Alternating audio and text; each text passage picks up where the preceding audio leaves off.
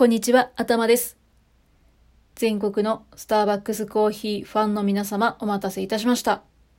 三重県に新しい店舗が8月1日にオープンします。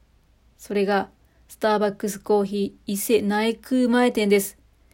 伊勢神宮の内宮にある宇治橋から伊豆川に沿って続くお払い町通りに面した場所にできました。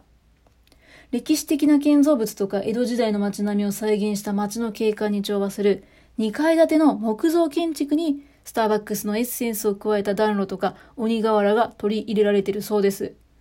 1階のバーカウンターは江戸時代の商店からインスピレーションを得たデザインになっていて、2階の客席スペースはコーヒーのアロマとコーヒーの旅っていうのをテーマにデザインした3つの空間に分かれているそうですよ。いや、非常に興味ありますね。8月1日オープンします。